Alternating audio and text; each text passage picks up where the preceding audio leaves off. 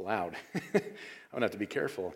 Um, I'm grateful for everybody who has stepped up to serve in matters music.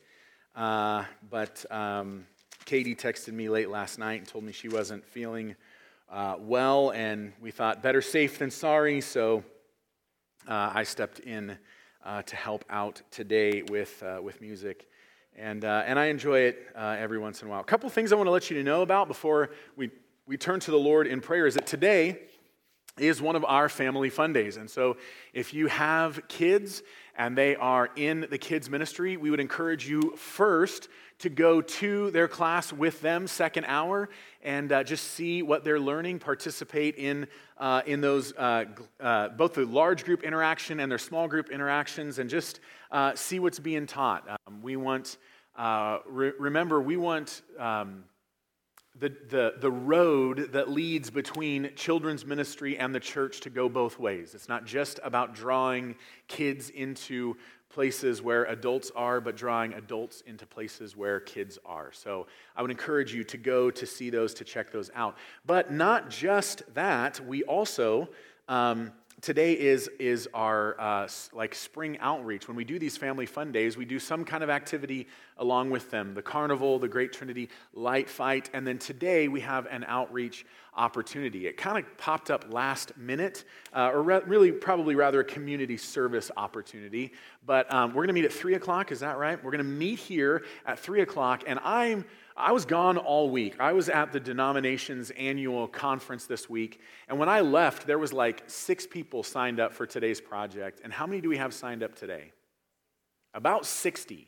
And there's room for more. We need more people. So we're going to meet here at 3. We're going to uh, make some posters for just the kids and the teachers who, uh, you know, if you know any teachers, they, they report this being a, a tough year. And um, we have kind of we've got stuff to build them like uh, a thing. We're going to give every staff member at Boerne Elementary a gift. We've got buckets that are going to have uh, playground toys and various things in it to put in the classrooms for the kids to be able to play with and enjoy. And we were planning on sidewalk chalk, but I'm not sure how sidewalk chalk and rain. Um, go together. Well, I am sure how they go together. Not well. So we're going to make posters and we're going to put posters up. And then once we're done at Boerne, we're going to come back here and have a barbecue, probably indoors, uh, depending on how the weather goes. But uh, uh, come join us. Uh, let somebody know. Let Jennifer know. Let I know if you want to come this afternoon. That way we can make sure we're prepared for everybody. But it's going to be a great time, just an, an opportunity for us to love on our community. Let's. Uh, uh, let's well, let me read Daniel chapter 7, verses 1 through 14, and then I will pray. In the first year of Belshazzar, king of Babylon, Daniel saw a dream and visions in his head as he lay on his bed. And he wrote the dream down and said the following summary of the matter. Daniel answered and said, I was looking in my vision by night, and behold, four winds of heaven were stirring up the great sea, and four great beasts were coming up from the sea different from one another. The first was like a lion and had the wings of an eagle. I kept looking until its wings were plucked, and it was lifted up from the ground and made to stand on two feet like a man, and a heart of a man was given to it. And behold, another beast, a second one in the likeness of a bear, and it was raised up on one side, and three ribs were in its mouth between its teeth. And they said to it, Arise, devour much meat. After this, I kept looking, and behold, another one, like a leopard, which had on its back four wings of a bird. And, and uh, the beast also had four heads, and dominion was given to it. After this, I kept looking in night visions, and behold, a fourth beast, fearsome and terrifying and extraordinarily strong. And it had large iron teeth. It devoured and crushed and trampled down the remainder with its feet. And it was different from all the beasts that were before it. And it had ten horns. While I was contemplating the horns, behold, another horn, a little one, came up among them. And three of the first horns were pulled out by the roots before it. And behold, this horn possessed eyes like the eyes of a man, and a mouth speaking great boasts. I kept looking until thrones were set up, and the ancient of, ancient of days was seated. His clothing was like white snow, and his hair, uh, uh and the hair of his head like pure wool. His throne was ablaze with fire. Its wheels were a burning fire. A river of fire was flowing and coming out from before him. Thousands upon thousands were attending him, and myriads upon myriads were standing before him. The court sat, and the books were opened. Then I kept looking because of the sound of the great boastful words which the horn was speaking. I kept looking uh, until the beast was killed, and its body was destroyed and given to the burning fire. As for the rest of the beasts, their dominion was taken away, but an extension of life was given to them for an appointed season of time. I kept looking in the night visions, and behold, with the clouds of heaven, one like a son of man was coming. And he came up to the Ancient of Days, and he came near before him. And to him was given dominion, glory, and a kingdom, that all the peoples, nations, and men of every tongue might serve him. His dominion is an everlasting dominion which will not be taken away, and his kingdom is one which will not be destroyed. Heavenly Father, we thank you for the strange and wonderful portions of your word. And, and much of your word is strange, we confess. But you have revealed to us wonderful things in it, namely yourself. And here we see that you have revealed to us not only yourself in terms of history, but in terms of the past and the future. We thank you for your control, for your dominion. Lord, we pray this morning that you would uh, open our eyes to see what's in your word, even in difficult passages like this that you would give us a, clarity of mind to be able to understand what is here and, and a softness of heart to be able to apply it, to be able to, uh, to trust you in difficult and confusing times. Lord, as we consider difficult and confusing times, we want to pray for the people of Ukraine. Lord, specifically, we want to pray for their peace and their safety. But Lord, I, I think we also need to pray for us because what we're seeing uh, amidst this situation there in the Ukraine is that the church is rising up, that they have, they have delighted to gather themselves, to sing your praise, to, to share the gospel to, to others, to love their enemies. And we might be tempted this morning, Lord, to think that they need our prayers, and, and maybe they do. But Lord, I think we need theirs. I think they are showing us what the church can be and should be. I think they might be showing us how we flit about and play at things of your kingdom while mostly pursuing things of this world. And so, Lord, as we see what's going on in Ukraine, may, maybe it should serve as an opportunity for us to confess our, our low thoughts of your church and your body, of the requirements to gather and to be present, to minister to one another, to be givers in your kingdom and not merely consumers, to be peacemakers to be prayerful, to be evangelistic. Lord, may we not get so prideful as to think that, that the rest of the church and the rest of the world just needs us.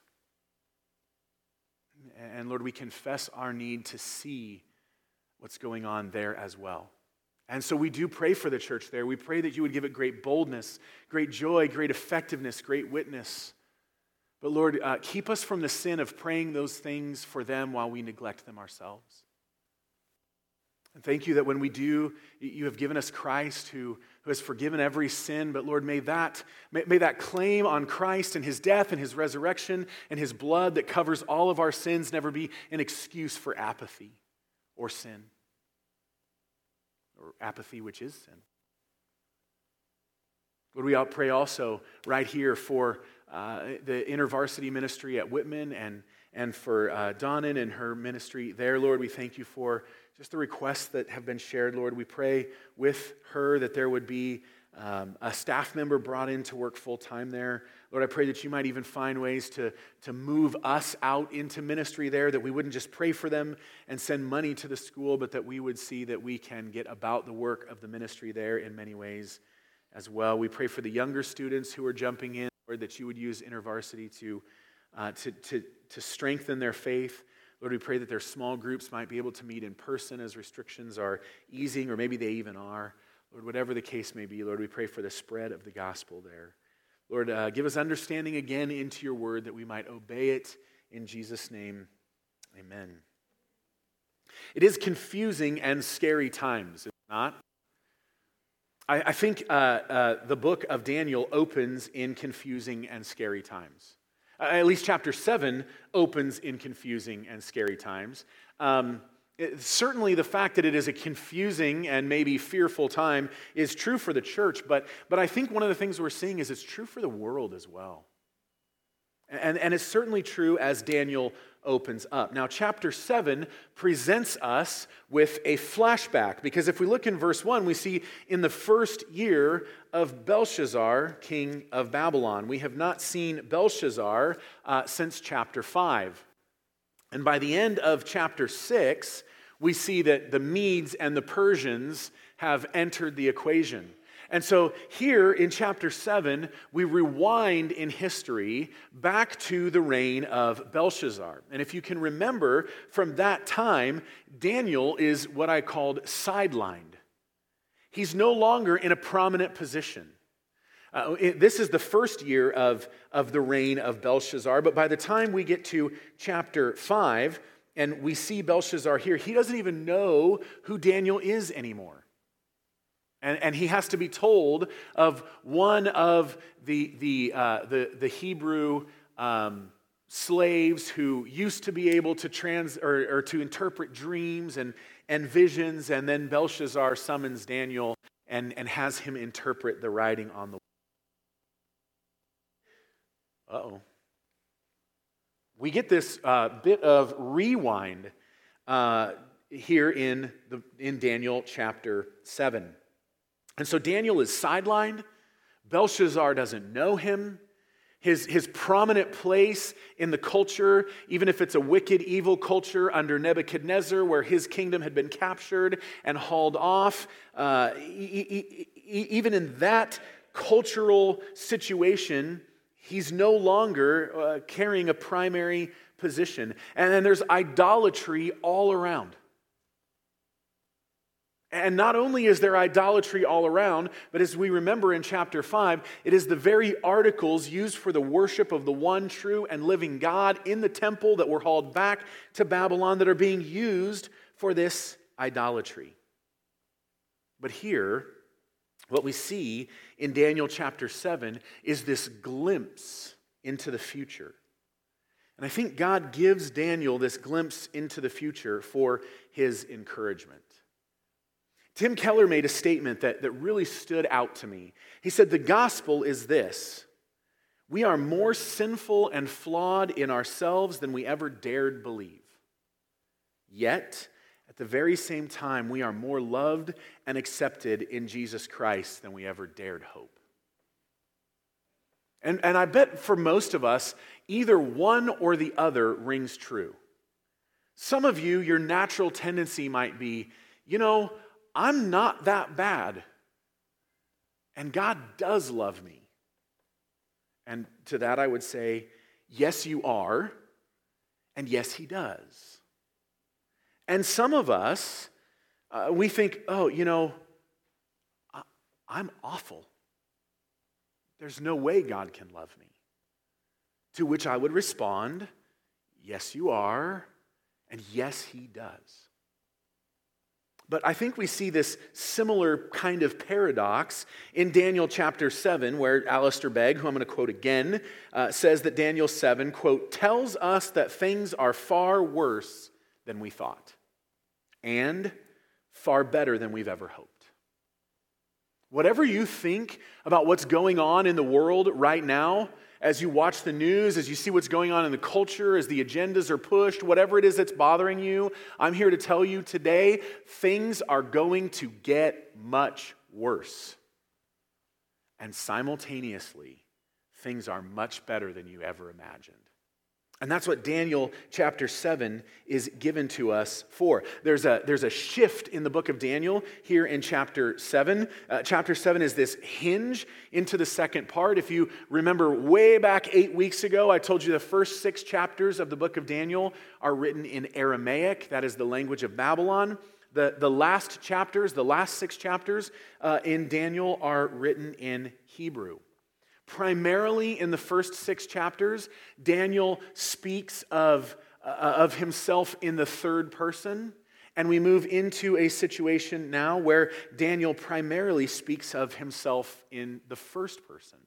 We also see that the first six chapters of Daniel are historical, and, and the, the next six chapters of Daniel all reach into the future. I feel like a little bit of a broken record when it comes to the book of Daniel because the thing I keep saying every single week is that this chapter, and if you ever want to explain the book of Daniel to anybody, here it is. It's really easy. Kingdoms rise and kingdoms fall, but God is always in control. I've been saying this every week. Kingdoms come and go, kings rise and fall, but God is always in control. It's the whole scope of the book of Daniel. Kingdoms rise and kingdoms fall, but God is in control. Well, it's really, really easy for us to look back in the past and say, oh man, I can see how God was in control, but the future I'm not so sure about. And so God, through Daniel, devotes as much time to the fact that he's in control of the future as he does over the fact that he's in control of the past. And so here's Daniel, sidelined, removed from his home, forced to learn a new culture and language, to be a slave, to interpret dreams for wicked kings, and to serve well in a world of wicked kingdoms. And I wonder if in this scary and confusing time of Daniel chapter 7, God isn't giving him these dreams and this glimpse into things to, to encourage him. To encourage him that it doesn't matter what the kingdoms of the world looks like. There is one eternal king and one eternal kingdom whose dominion will never fall. The genre of, of writing that we're talking about here today, as we move into Daniel chapter 7 and out of history and into prophecy, is specifically apocalypse. This is apocalyptic literature. And in, in, the, in English, the word apocalypse has become synonymous with this like doomsday, bad news, dystopian future, apocalypse now kind of reality. But that's not what the word means. The word itself, apocalypse, merely means revelation. If you uh, turn to, and don't, you don't need to turn there, but if you turn to the last book in your Bible, you'll find that it, it opens with the words, the revelation of Jesus Christ. It is not, by the way, the book of Revelations, it is the revelation. And, and in Greek, that, that book opens with the words apocalypsis Iesu Christou. That is the apocalypse of Jesus Christ, the revelation of Jesus Christ. And so, really, all apocalypse means is that it is future end times revelation. There's a lot of bad stuff connected with that biblically. Uh, so we could, we could be tempted to think apocalypse is always bad, but it's not. And so uh, the, this apocalyptic genre, this future end times look at the things that will be, is given to us always for two reasons. Number one is to, to describe something in the future that's hard to describe. This is why the second half of Daniel and the book of Revelation are so difficult the authors are grasping at words and images that they're being shown to describe something that they don't fully understand and comprehend. And so when we read it and we go, I don't fully understand what's going on here, uh, I'm not sure we can always rectify that. To some degree, we just have to sit in that difficulty with the authors of Scripture. So, the first reason is to, to describe something in the future that's hard to describe. The second reason authors uh, employ apocalyptic and that God really gives us these apocalyptic visions is to shock the reader. This is to be a shocking experience for us. And so, when we read this and we go, this is weird and terrifying, well, then we, we, we might be getting things right. In order to understand how to use apocalyptic literature, though, and I know we're getting a little technical here, bear with me, I'll move fast, and we'll get back to what's written here. We have to play by the rules. Because there's some rules that apply to apocalyptic literature that aren't always the same for every others. And I don't want to give them all to us, but I'm going to give us two rules today that we might help uh, that might help us understand Daniel chapter 7. Number 1, apocalypse isn't for the future. It's for now. Wait a minute, Logan, you just told me it's about the future. Yes, it's about the future, but it's not for the future. Apocalyptic literature, the book of the second half of the book of Daniel and the book of Revelation is given to us so that we might be encouraged now. I, I, think, I think the second half of Daniel, uh, speaking of this shocking experience, I think the second half of the book of Daniel and, and the book of Revelation are given for two reasons to comfort saints and to terrify sinners. And so we see these shocking pictures, but that comfort is not some future thing oh, God's going to comfort me someday. No, He's giving us the events that are going to take place so that we can be comforted now. And if the theme of the book of Daniel is kingdoms rise and kingdoms fall, but God is always in control, Revelation is even easier to explain. What? Revelation's easy to explain? How can that be, Logan? You just told me it's a complicated book. It is a complicated book, but here's Revelation in two words God wins. That's it. And if there's not comfort in that, that God is in control in the past and God is in control in the future, and no matter what happens and how bad things get from our perspective, God wins, there's great comfort. But that comfort is for now. One of the beautiful things about this is there's a lot of different interpretations about how the timing of things in, in the book of, of Daniel and even in the book of Revelation line out. But you know what's common to every different view on the book of Revelation among Orthodox Christianity? They all come to the conclusion that God wins. And so, in that, we can all agree and we can all uh, have unity. So, the first uh, th- uh, rule is that though Apocalypse speaks of the future, it is for our encouragement in the present. And secondly, this is a rule specifically to Old Testament apocalypse. And so, primarily uh, portions of Ezekiel and here in Daniel, Old Testament uh, apocalypse does not account for the church.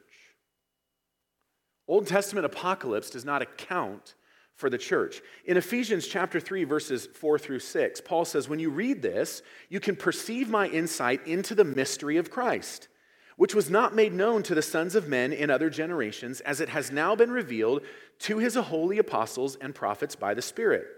This mystery, and for Paul, a mystery is always something that was previously hidden but has now been revealed. This mystery is that Gentiles are fellow heirs, members of the same body, and partakers of the promise in Jesus Christ through the gospel. You can comb Genesis through, uh, through Malachi all you want.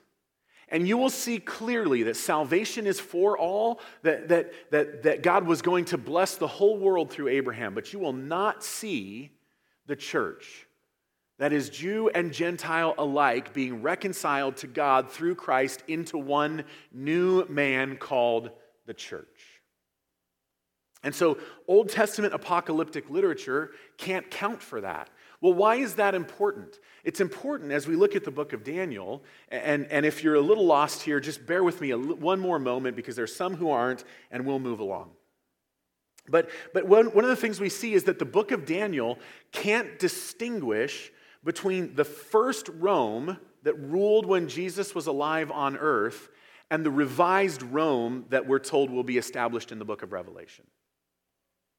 There, there's this pause in this Roman Empire that we'll see described today that we call the church age. And we're living in that time now. And so Daniel has a hard time, from our perspective, distinguishing from things that have already happened and some things that are yet to happen. He just saw them lumped together. But for us, some of the prophecies of Daniel are yet to be and some of them have already been. Let's turn our attention now to the book of Daniel, and I, want us to see how things will be worse than we think and how things are far better than we had ever hoped. Number one, we're going to see a revealing dream. A revealing dream. Verses uh, 1 through 8. Let's just work our way through these. In the first year of Belshazzar, king of Babylon, so we're, we're back to Babylon now. Daniel saw a dream and visions in his head as he lay on his bed. And he wrote the dream down and said the following summary of the matter Daniel answered and said, I was looking in my vision by night, and behold, the four winds of heaven were stirring up the great sea. Wind in this day and age on the sea was dangerous. It stirred up storms, it could stir them up fast, and that was perilous. We're, we're being presented with a dangerous picture here, the great sea being the Mediterranean, the largest sea body around them at that time. And so the wind is stirring up the sea, and four great beasts come up out of the sea, different from one another. The first was like a lion and had the wings of an eagle. Now, this, uh, this is representative of Babylon, the reigning kingdom, as Daniel uh, uh, has this vision. There were lions on the gates outside of the city in Babylon, and the wings of an eagle give us this, this incredibly swift picture uh, uh, of, of the ability of Babylon to move and to take over the world. This shouldn't catch us by surprise. Jeremiah, Ezekiel, and Habakkuk all use similar imagery for Babylon. And so this is Daniel's current situation. Babylon, represented by the lion and with the wings of an eagle, uh, is coming up out of the sea. I kept looking until its wings were plucked, and it was lifted up from the ground and made to stand on two feet like a man, and had the heart of a man, and the heart of a man was given to it. This is probably representative of Nebuchadnezzar, who was by far the most fierce uh, and long and reigning, and, and the king who pushed that kingdom out the furthest. And we've seen so much of who he is in the opening chapters. And so, the, this first beast, this first kingdom that comes up out of the water is Babylon. Next, Verse 5 Behold, another beast, a second one in the likeness of a bear. This is the Medo Persian army that we, or, or kingdom that we encountered in Daniel chapter 6. Uh, it, it's, uh, we see it starts out with, the, the, with Darius, a Mede, taking over that kingdom. Uh, but then the, the Mede portion of that kingdom was shorter and, by the way, weaker than Cyrus and the subsequent kings who were Persians. And so you have this one kingdom, this Medo Persian kingdom, but it starts out with one side, the Mede portion, being weaker and the Persian side being stronger. This is represented later in some chapters we probably won't look at in Daniel as a goat that had two horns, one larger and one smaller. Horns signified power, and so the Mede portion of this goat, this horn that was on one side, was weaker than this bigger horn on the other. That's the picture we get here, which is why the likeness of a bear, this, this kingdom that is strong and vicious, is raised up on one side and three ribs were in its mouth between its teeth. Just imagery of the, the ability of this kingdom to consume other kingdoms. And thus they said, Arise, devour much meat. And that's exactly what the Medo Persian army did. But for Daniel, as he's having this dream, that's a kingdom that is not yet. He's living in the Roman kingdom, or the, the Babylonian kingdom. And, and all this is explained further later in the chapter. And I, we're only going to get to verse 14 today, so you guys can look at that later. And we've got to move fast if we're going to be done here on time. So um, we have the Medo Persian. After this, after the Medo Persian kingdom, after this, I kept looking, and behold, another one, like a leopard fast, swift, strong would be the imagery here, which had it on its back four wings of a bird. There is no kingdom in the world that has been conquered with a speed and, and, and, and in such a short time as the kingdom of Greece under Alexander the Great. The speed and swiftness at which he swept through the world and conquered it was remarkable. And so it's a, it's a leopard, it's strong, but it's got wings, it moves uh, very quickly. And this beast also had four heads. Interestingly, Alexander the Great, upon his young death, he had conquered the whole world by the time he was in his 30s, at least the known world at that time. And so, in this incredibly swift move, he conquers the whole world, and very unexpectedly and at a very young age, he dies. And his kingdom, upon his death, was divided up between his four top generals. And so, this, this leopard that is swift and moves quickly with a beast has four heads. And after, after, uh, Alexander the Great dies, these four heads kind of take over, and there's more kingdoms, and dominion was given to it. And after this, I kept looking in the night visions, and behold, a fourth beast, verse 7, fearsome and terrifying and extraordinarily strong. Whatever this beast is, Daniel has no, uh, no animal on earth to liken it to. This is scary beyond what he can understand. And it had large iron teeth, iron already being a description used of Rome in Daniel chapter 2. And so this is the Roman Empire. It devoured and crushed and trampled down the remainder with its feet. And it was different from all the beasts that were before it, and it had ten horns. This is where Daniel is no longer able to separate out the future from the past. So I'm going to give you an assignment. You get homework this week, and that is to read Revelation 13. And you can read about this future, not yet Roman Empire that will be divided up among 10 kings.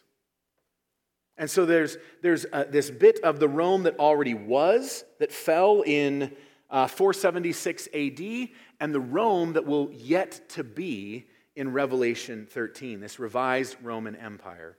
And while I was contemplating the horns, again, horns being symbolic of strength, while I was contemplating these horns, behold, uh, another horn, a little one, came up among them. This, by the way, this imagery is, is used identically in Revelation 13. This little horn is the Antichrist. This, this ruler who will come, who will dominate the world, who will persecute the church and kill Christians, who will at some point himself be possessed by Satan, who will try and raise up an army to defeat God. I love all of this, which might sound weird, but all of that, which sounds terrifying to us from God's perspective, it's just a little horn. This little horn comes up among them. And three of the first horns were pulled out by the roots before it. You can read about that in Revelation 13 as well. And behold, this horn possessed eyes like that of a man. So this is a person, this is a ruler, this is the Antichrist, and mouth speaking great boasts. Inherently, boasts are untrue. This little horn thinks he's big stuff, but from God's perspective, he's not. This is, uh, at the time Daniel has this, this is the future. And this must have been confusing and terrifying to Daniel. And it's probably a little confusing and terrifying to us because the worst of what was described there and what, we'll, what we see is yet to come in the book of Revelation, it's still ahead of us. Uh, the, the, the church slaughtered like it's never been slaughtered before is still ahead of us. The rule and reign of the Antichrist on earth, who will try and eradicate the fame and renown of God in the world, is still before us. Massive deception in the world is still ahead of us. Logan, how can this possibly be better? Well, let's look at verse 9 because here we're going to see the righteous judge. The righteous judge. I kept looking until thrones were set up. If horns are symbolic of power, thrones are symbolic of, of rule. And notice a, a throne is not set up, but thrones. Whoever this is, who we're about to be presented with in verse 9, doesn't just sit on a throne, he sits on thrones. His rule is massive.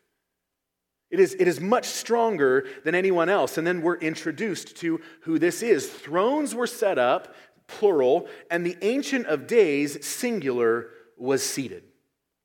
The guy who is in charge of everything, Yahweh, the Lord, the Ancient of Days, he now takes his seat. And we're told two things about him here. We're told first of his attributes, and second of his activity. Let's look at those. The Ancient of Days was seated. His clothing was like white snow.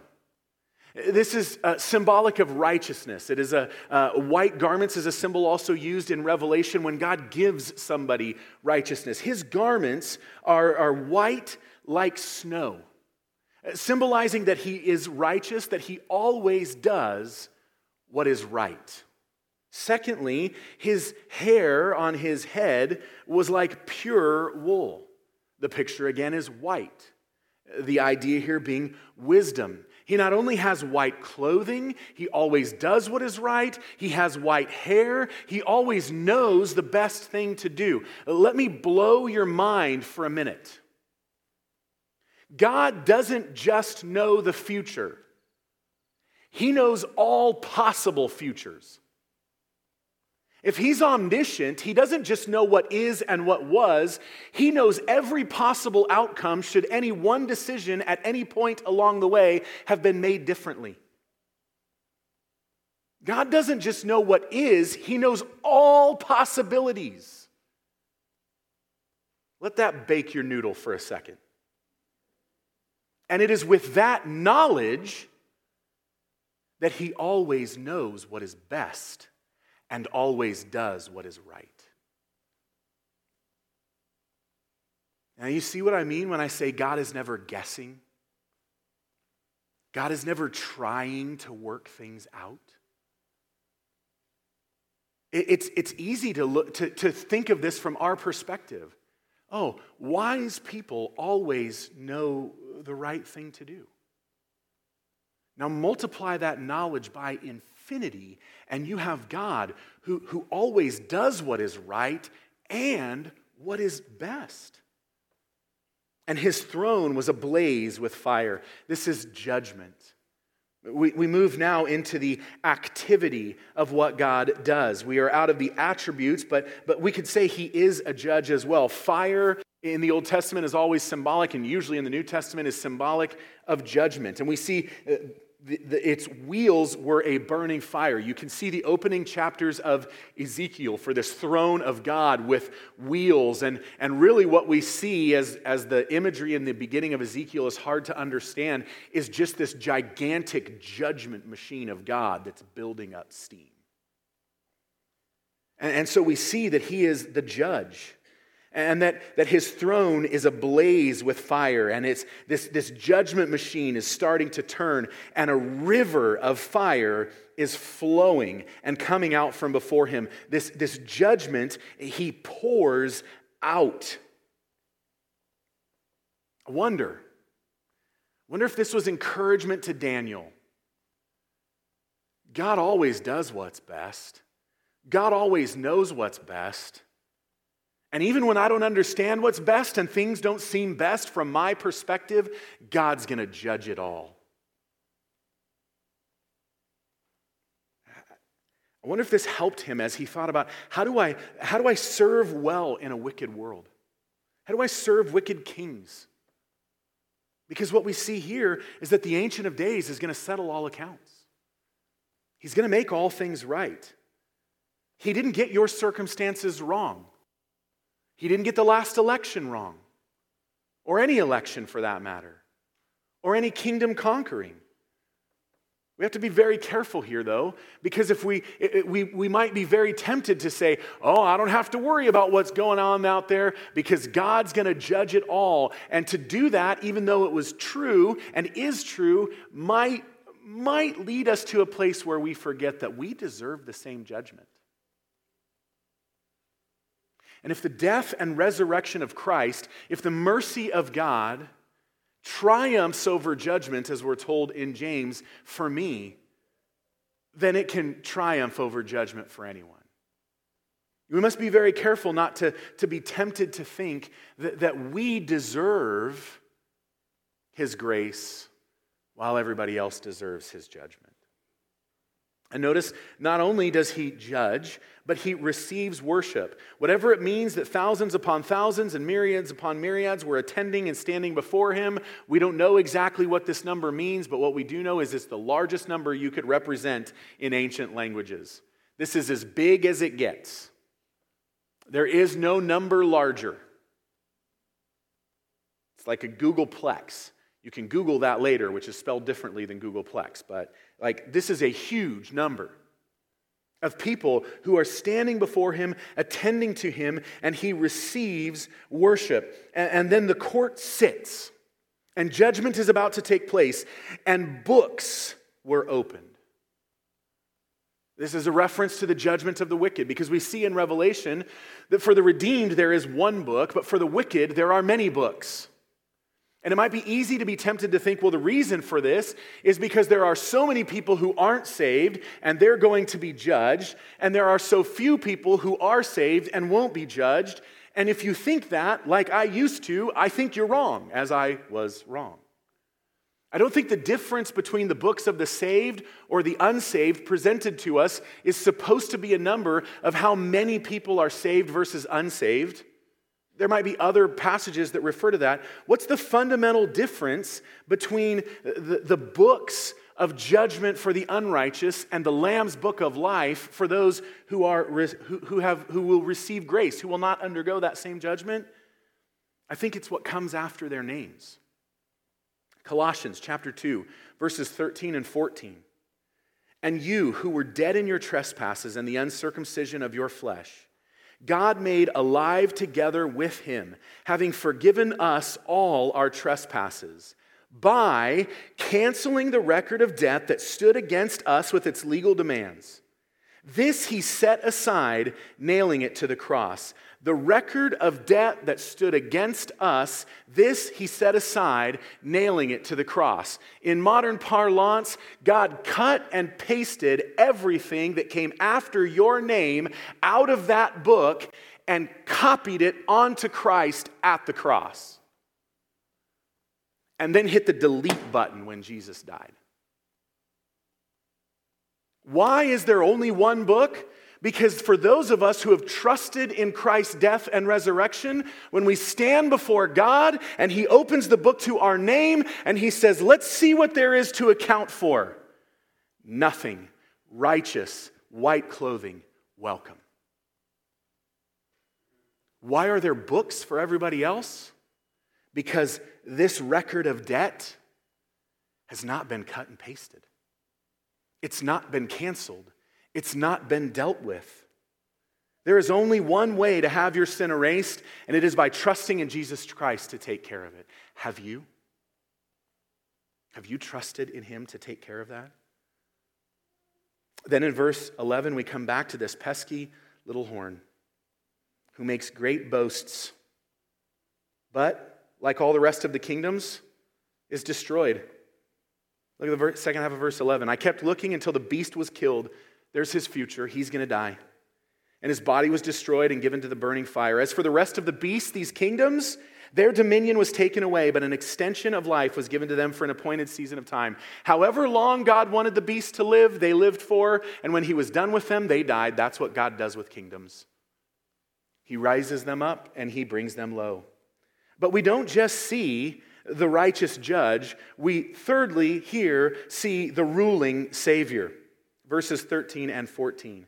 Uh, look with me at verse 13. I kept looking in the night visions, and behold, with the clouds of heaven, one like a son of man was coming. This is Jesus. The Ancient of Days has taken his seat uh, on his judgment throne, and Jesus is standing before him. Who is worthy to approach this throne? It is Jesus, it is the Son of Man, and he is coming to the Ancient of Days. But look at the direction that he's coming from. And he came up to the Ancient of Days and came near before him. This should draw our attention to Acts chapter 1, verses 6 through 11.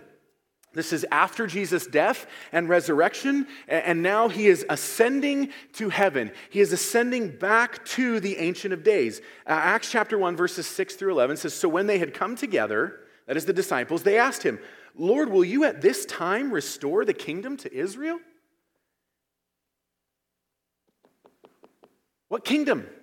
What kingdom is going to be set up, Lord? Are you going to restore us and our kingdom? They don't get the church yet. And he said to them, It is not for you to know the times or the seasons that the Father has fixed by his own authority, but you will receive power when the Holy Spirit has come upon you, and you will be my witnesses in Jerusalem and all Judea and Samaria and to the end of the earth. And when he said these things, as they were looking on, he was lifted up and a cloud took him out of their sight. Which direction is he going? Up. He's lifted up and he's taken out of their sight on a cloud. And while they were gazing into heaven as he went, behold, two men stood by them in white robes and said, Men of Galilee, why do you stand looking into heaven? This Jesus, who was taken up from you into heaven, will come in the same way as you saw him go to heaven. And so in Acts chapter 1, after Jesus has died and has been resurrected and is ascending to the Father, that's where we pick up in Daniel chapter 7, verse 13. He is coming up to the Ancient of Days. When is he coming up to the Ancient of Days? After having been made low, after having become like one of us, after humbling himself to a human existence and being obedient to the law, even to death on a cross, and then being resurrected and then returning to God, he goes back up to the Ancient of Days. But what does he go back up for? That is a great question. I'm glad you asked. Let's look at verse 13. And he came near to him, and to him was given dominion that is power, glory, and a kingdom, that all the peoples, nations, and men of every tongue might serve him. His dominion is an everlasting dominion which will not be taken away, and his kingdom is one which will not be destroyed. I don't know how to encourage you any more than this. Jesus lived, he died, he ascended, he took his kingdom, he rules and reigns in all ways perfectly now. The news just doesn't get any better than this. Do I understand why the Vladimir Putins of the world are put in charge? I don't. But he does. And one of the things I've said often in my house to my children is understanding is not a requisite for obedience. I don't have to understand in order to be required to obey. I don't have to understand in order to believe and trust that He's good. Romans 13 is clear that whoever's in charge is in charge because Jesus is ultimately charged and put them there. So, whatever's going on, we don't have to wonder who's reigning and who's ruling. Jesus is. We don't know the future, He does. We know enough to keep us encouraged in the present. Because kingdoms rise and kingdoms fall, but his kingdom is always in control and Jesus wins. That's the sum of the matter. You know what I do understand though? I do understand what task was given to us in this kingdom, because that's in Acts chapter 1, verses 6 through 8 as well. So when they had come together, they asked him, Lord, will you at this time restore the kingdom to Israel? And he said to them, It is not for you to know the times or seasons that the Father has fixed by his own authority, but you will receive power when the Holy Spirit has come upon you, and you will be my witnesses in Jerusalem and in Judea and Samaria and to the ends of the earth. There's two things I know uh, from Acts chapter 1 and Daniel chapter 7. Number one, you can't know when Jesus is coming back. Don't even try. Matthew 24 and 25 confirms it. As soon as you think you have the day figured out, you can just be guaranteed of one thing it's not that day. Just leave it alone. Don't worry about it. All of this isn't given to us so that we might figure out that day. All of this is given to us so that we might live today, like He's coming back today. All this apocalypse is for today. So, the one thing I'm sure of is we don't know when that day is going to be. And number two, you have a task. Regardless of cultural climate, you have a task. Regardless of who is king or president, you have a task. Until Christ does return, you have a task. And it's not to judge the world, that's already been taken care of. It's not to hide because eternal safety has already been provided. It's, it's not to criticize because the only difference between us and the world is that we're forgiven. The task is to tell. The task is to be his witnesses to Jerusalem, Judea, Samaria, and to the end of the earth. What we do as a church when we gather matters, but equally as important to what we do when we gather is what we do when we scatter. We go out and we live in such a way that says, Your name, even your renown, O Lord, is the desire of our hearts. Isaiah 26, 8. Your name, even your fame, O Lord, is the desire of our hearts. Do you leave this place and live in the world for six days like you care whether your neighbors, your coworkers, your family, your friends see the glory of God in the world? Or are you simply content to let them go about be, believing their God in the world instead of seeing God in the world so that one day eh, they'll just sit under his judgment and incur his wrath? We have a task. We have a task. We've got to get about our task. Our, our task is to proclaim Jesus. And so, Pastor Thad here shortly is going to tell us some steps to Easter. Hopefully, you have picked and prayed who you uh, want to invite at Easter. Now it's time to reach out and relate to those people. But wherever you are and whatever you do, He is in charge. And He is in charge of the world and He is in charge of the church. And we have a task, and that is to proclaim His glory until He comes. Lord, may we be about the task that you have given us. May we find great comfort in your control over all things. And maybe, may, may we give willing obedience to proclaiming you in the world until you come. May we be found about the task that you have given us when you return. And Lord, wh- whether you come today or whether you tarry for another 2,000 years, may, may this church be here found proclaiming your glory in the world until that day. For our good, for your glory, and for the salvation of the lost, we ask in Jesus' name. Amen.